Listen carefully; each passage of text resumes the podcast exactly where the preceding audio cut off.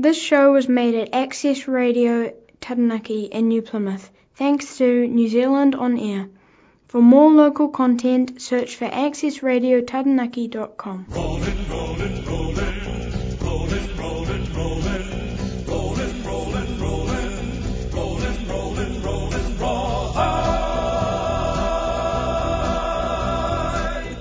Bryce McKenzie and Laurie Paterson are the co-founders of Groundswell, that are dealing with a multitude of farming problems. The main problem is that government would like to make changes with a one-size-fits-all approach and New Zealand is a country of 1600 kilometres from top to bottom of varying climate and soil type to well, my guest today is Bryce McKenzie from Pomahaka, co-founder of Groundswell along with his friend Laurie Paterson and we're going to take a look at history as to how groundswell became very popular amongst the farming community and respected by a wider community for their farmer support. Good evening, Bryce McKenzie. Good evening, Neville and listeners. Bryce, I see you call yourself a winding down farmer. Now, what the hell made you go into politics? Because that's not winding down, mate. Look, Neville, I guess if I knew what was going to happen now, I would never have uh, got into it as uh, in writing a Facebook post, and I was just one of those unlucky ones that the post went viral. So uh, yeah, I didn't have any say in that, Neville. I was never intending to be involved in politics at all. hey, um, tell us a little bit about Pomahaka because you've done some notable community work in that community, haven't you, Bryce?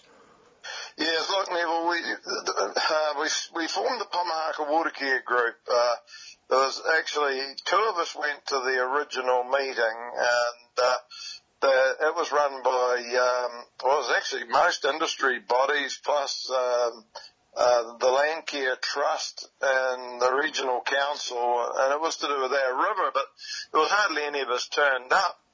And um, we sat through this and found out just what a bad state uh, water was in in our local river, the Pomahaka River, and so the two of us decided we better do something about it before uh, we, we got ourselves in a lot of trouble and got uh, basically got regulations was the, the worry. Never we thought we'd get regulated out of business. Yeah.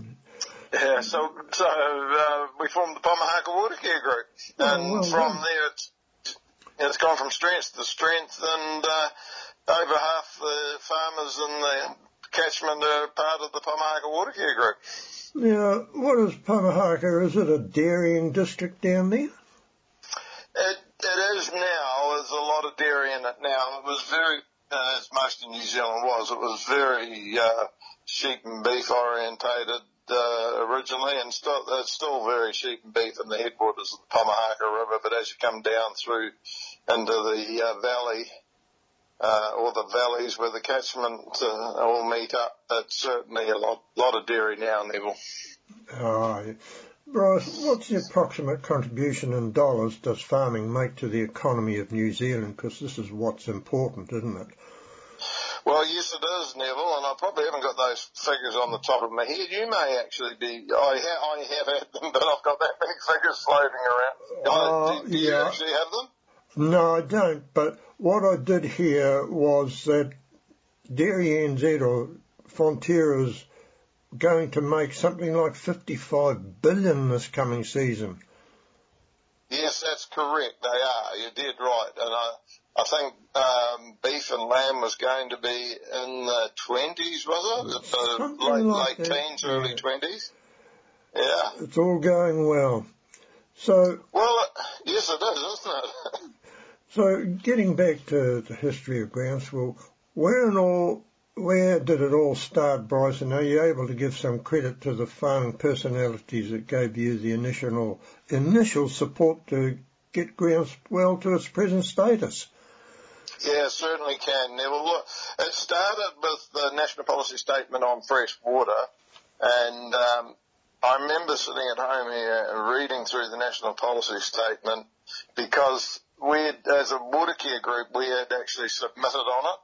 And I knew that there was over 17,000 submissions that had gone in, so I, I took quite an interest in it because uh, some of the stuff in the policy statement was pretty difficult to work with, and oh no, it was impossible, like the sowing dates and things like that, which were probably more applicable to this end in New Zealand because uh, um, we rely on waiting until the ground gets dry before we can do anything. So, you know, when it came out with the sowing date was on the 1st of November, everything had to be sown, and then it was going to move back to the 1st of October. Well, I mean, most of us haven't even thought about getting tractors out of the shed by the 1st of October. So, anyway, we, so I went through the policy statement and I was, I was a bit depressed actually and I said to my wife that, uh, this is just absolutely ridiculous. Farmers cannot possibly achieve the things in the, na- um, the National Policy Statement on fresh water. So I moaned to her for a bit, and I think she probably got fed up, Neville, as most most wives do. And she said, "Well, I'll, I'll do something about it." And I said, "Oh, gee, what can I do about it?" I said, "I've already been part of a submission, and they didn't listen to that, so I can't do anything." She said, "I'll write a Facebook post." So, so I did, Neville. I wrote it, and it wasn't long, but keep it sort of pretty punchy, and. um and anyway, I hit the go button and I made it personal because I didn't know much about Facebook, so I just shared it with my friends. And one of my friends was uh, what is they know known as an influencer. Do you know you know about influencers where they she had actually been working for a radio station and given that up and was um, going into using her social media to influence people about tourist destinations and things like that in New Zealand. Well, you better tell us about influencers because it's a new term to me, Bryce. Okay, well, look, there's, there's a number of them about, and often you can even see TV programs now with uh, people in them are influencers. In other words, they go to tourist destinations and they talk about you know, the good things about the tourist destination. In fact, a lot of them do blogs and they travel around the world. So uh, she was just a local one that had, had taken it up, and uh, it's, as the word implies, they they influence people to actually um, uh, do um, things that that they've um, recommended, and because of that, uh, if that page becomes really popular, then they get a lot of sponsorships, so people climb in and put ads on their page and things like that. Oh, so, yeah. so that's that's where the being equitable bit comes into it. Well, anyway, she she rang me within about oh I suppose two minutes after I'd hit the post button and said, Bryce, that's a really good post. I'd like to share it if I can, please. And I said, oh, yeah, no, that's fine. You can do that. And she said, well, no, I can't. she said, because you've made it private, you have to make it public for me to be able to share it. so I didn't know any of this then, Neville. I've certainly learned a bit since. So she took me through the settings and um, I made it public. Well, it did go viral. It got shared, I think, about uh, 7,600 times. Uh, people reckon it reached uh, a bit over one and a half million people, so it certainly did go viral. And um, one particular Lawrence Paterson, uh, he read it, and he'd been complaining to his wife, and then it, I sort of alluded to the fact that farmers shouldn't take this lying down. We should uh, jump in our tractors and do a convoy through to Wellington to let, uh, let uh, them know up there that how unhappy we were with it. So uh, anyway, about four or five days later, I actually met Laurie's wife in a local cafe, and she said, "Oh, Laurie's really keen to do something," and I said, "Oh, yeah, get him to give me a ring." So, so he did, and uh, from there we had a couple of meetings, and decided we were going to drive tractors into Gore because it wasn't that practical. We thought if we ended, headed for Wellington, there might only be him and I that went. So we thought we'd better see if we can get a bit of a following. So we set a date um, just through social media. We didn't do anything else. I just put a post up. I was pretty scared that the government or somebody was going to block us and stop us from doing it. So I just said I was taking my tractor into Gore to get it serviced.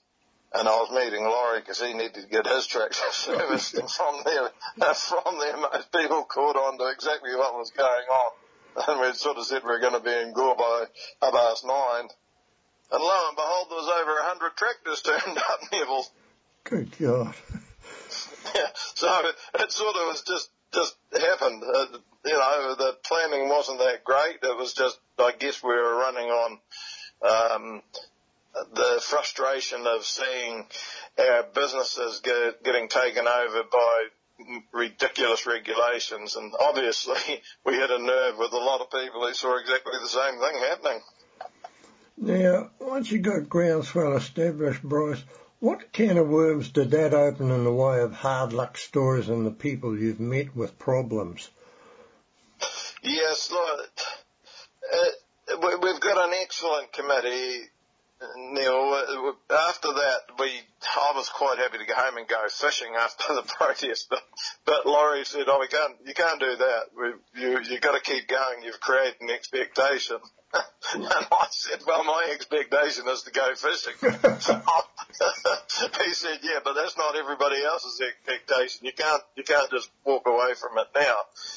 And I could see he was right, not that I was really going to admit that to him at the time. So, so we decided that he would bring a few people he knew and I'd bring a few people I knew and we'd, we'd meet in the pub and, and Gore and have a yarn about doing something. So, uh, that's, that's what happened. he got a few, I got a few, and, um, we met in Gore, uh, at the local hotel and from there we decided that we'd form a group. We t- talked about going home thinking about what we would call it and, um, things just developed from there. And uh, the groundswell name basically come from somebody on my post, the original post that I did, had put on it. I can feel a groundswell starting, and I remember it sort of leapt off the page at me. And I thought, oh, yeah, that's probably quite appropriate if people buy into it. So after much discussion at our meeting, we decided we'd call it Groundswell NZ. And of course, that's, that's what it is. Um, yeah, to talk about, you know, some of them, so we've had some committee members come and go for different reasons. I mean, excuse me, we had the odd one or two that thought we should have gone to Wellington. And much as we'd like to have, that wasn't uh, our key driving uh, uh, point that Groundswell was based on. Uh, we had sympathy for the people there because we think everybody has a right to be heard. So that was a real difficult one for us, and one or two decided that uh, we should have gone, and they decided that they would just pull out. And as incidentally, some of them have come back. So, Oh, yeah. But so yeah, so we got we got a really active committee. There's um, there's about ten, uh, a dozen of us that meet once a fortnight. We were meeting once a week for over a year, trying to get things set up. Now we meet, meet once a fortnight. Sometimes we have Zoom meetings in between that, um, just to keep track of everything that's going on. Uh, we have our own private messenger page that we all contribute to, so it keeps us informed. Um, and we're constantly in touch. And as, as you probably know, Neville, then we branched out and when we organised the Howl of a Protest, we ended up with about 75 to 80 league coordinators uh, around New Zealand. And uh, because and we had um, kept in touch with them by setting up a separate Facebook page with the coordinators on it. Uh, times we found that there was some stuff coming on there that was really um, controversial to what we were trying to achieve, so we put a limitation on what could be shared. That didn't go down very well with some people. We had a drop off there.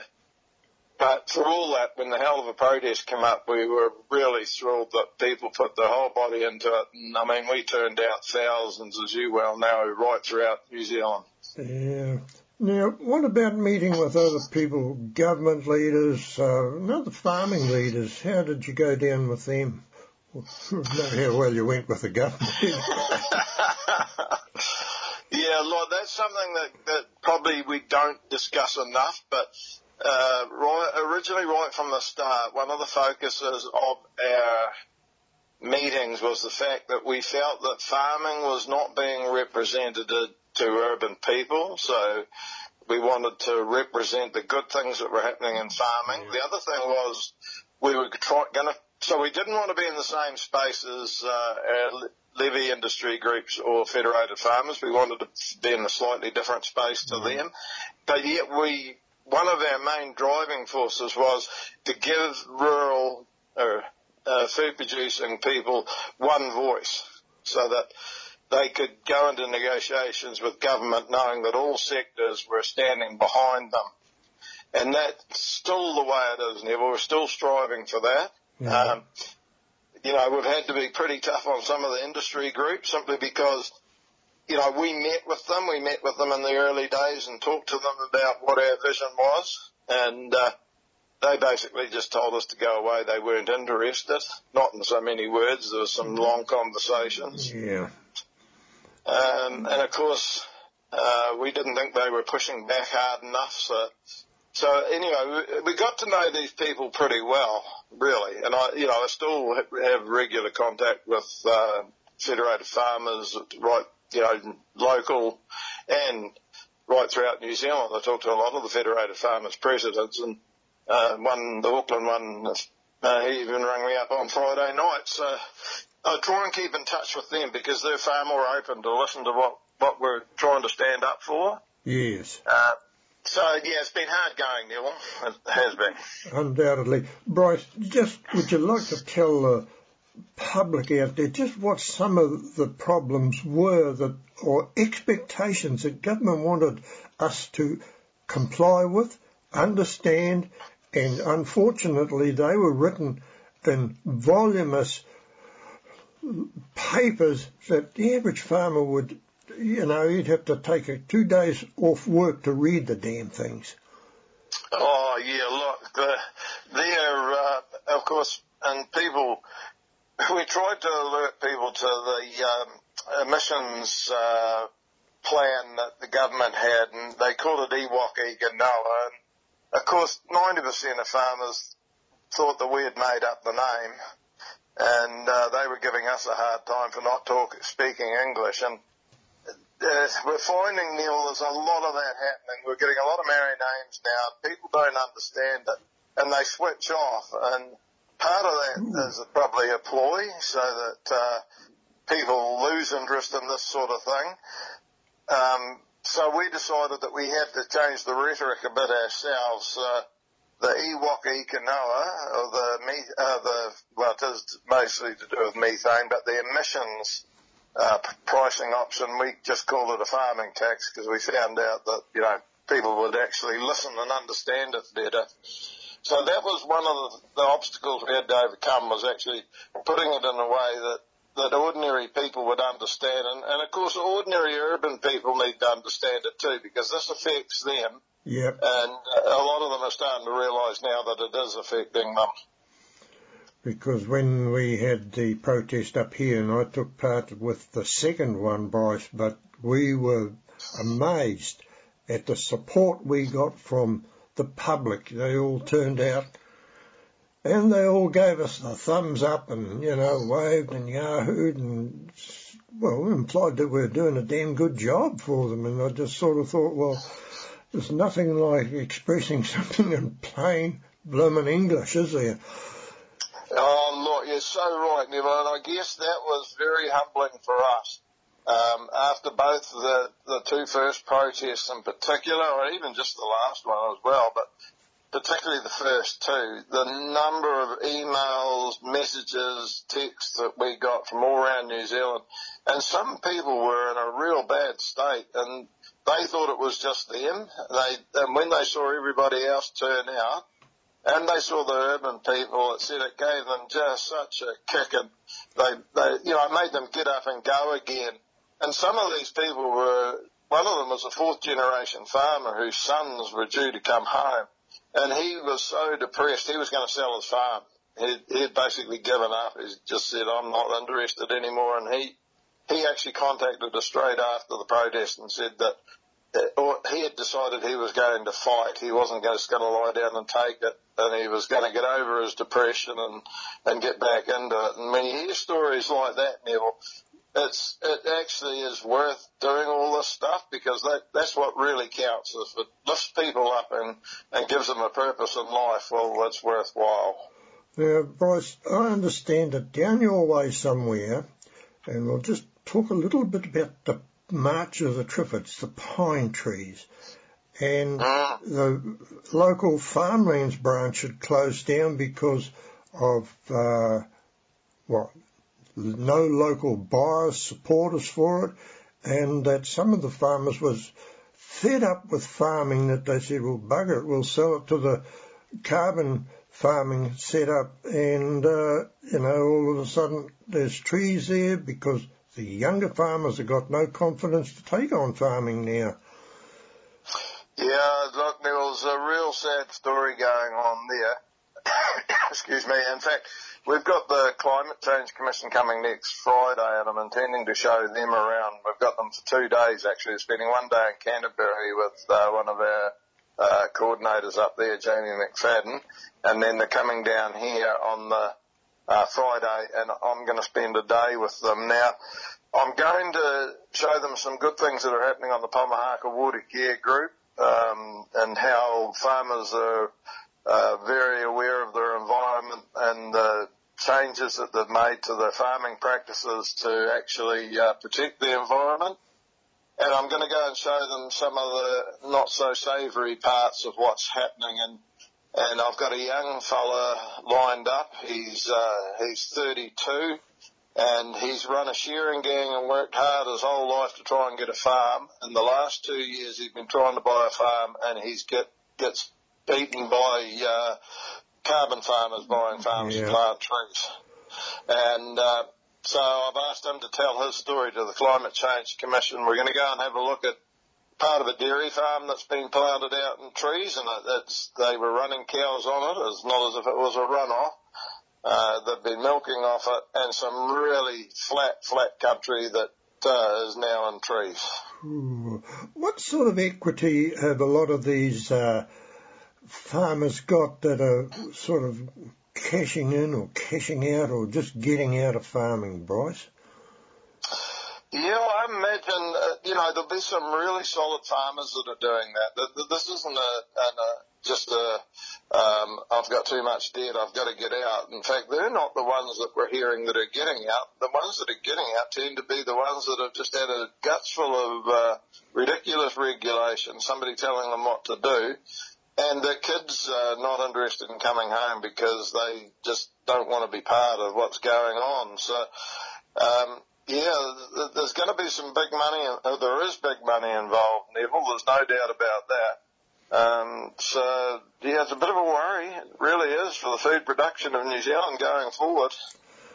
Now, Bryce, I think we've just about reached the end of what we can discuss here, but one thing's bothering me, and it's about penguins, because we're all environmentalists. Is it correct that penguins bury their dead? Yeah, look, Neville. Yes, apparently that's so, Neville, and I. I know now that you've uh, read something that I posted on my Facebook page, and I think you should share with the listeners about the penguin funerals. You're not going to tell us the story. I haven't got it in front of me, Neil. Well, I'll read it out to you, because I did. Good work. The penguin is a very committed to its family and will mate for life as well as maintain a form of compassionate contact with its offspring throughout its life. If a penguin is found dead on the ice surface, other members of the family and social circle have been known to dig holes in the ice using their vestigial wings and beaks until the hole is deep enough for the dead bird to be rolled into and buried. The male penguins then gather round in a circle around the fresh grave and sing, Freeze a jolly good fellow, freeze a jolly good fellow. You really didn't believe that? I know anything about the penguins, did you? It's so easy to fool old people, I'm sorry, an urge came over me that made me do it, Bryce. Very good, Neville. Well, Yes, you've got to get, you got to be aware that if you're anywhere near the ice, there could be a penguin funeral going on. Well, many thanks for your time today, Bryce McKenzie. Also, a big thank you to Mrs. McKenzie, which you referred back to, for giving you free rein in these difficult times. Your help to the farming community is greatly appreciated, so well done and thank you, Bryce. And thank you too, Neville, because you do a great job conveying the farming message to all the people in your area. So thank you for what you do as well. Well, a good one. Thanks, Bryce. Listen next week to Garry Moore, ex-mayor of Christchurch, with his thoughts on government and local bodies' approach to administrative duties. Righto, kick it in the guts, Trev. Gumboots, they are wonderful, gumboots, they are swell, 'cause they keep out the water and they keep in the smell. And when you're sitting round at home, you can always tell when one of the Trevs has taken off his gumboots. If it weren't for your gumboots, where would you be? You'd be in the hospital or infirmary, 'cause you would have a dose of the flu or even pleurisy if you didn't have your feet in your gumboots. Rugby boots and racing boots and boots for drinking rum. But the only boots I'm never without are the ones that start with gum. I've got short ones and long ones and some up to me belt. I'm never dressed till I've got on me gum boots. If it weren't for your gum boots, where would you be? You'd be in the hospital or infirmary. Cause you would have a dose of the flu or even pleurisy if you didn't have your feet in your gum boots. Sing at the opera, my gumboots are a must. They help me hit the high notes and protect my feet from a dust. They keep the water well away, so my voice won't get no rust. You won't not never see me without me gumboots. If it weren't for your gumboots, where would you be? You'd be in the hospital or infirmary, cause you would have a dose of the flu or even pleurisy if you didn't have your feet in your gumboots. Now Rob Muldoon and Rowling, they haven't made a hit. They're ruining the country more than just a bit. If they keep on the way they're going, we'll all be interred. So you'd better get your feet up your gum boots. If it weren't for your gum boots, where would you be? You'd be in the hospital or infirmary. Cause you would have a dose of the flu or even pleurisy if you didn't have your feet in your gum boots. If it weren't for your boots, where would you be? You'd be in the hospital or infirmary. Cause you would have a dose of the flu or even pleurisy if you didn't have your feet in your gum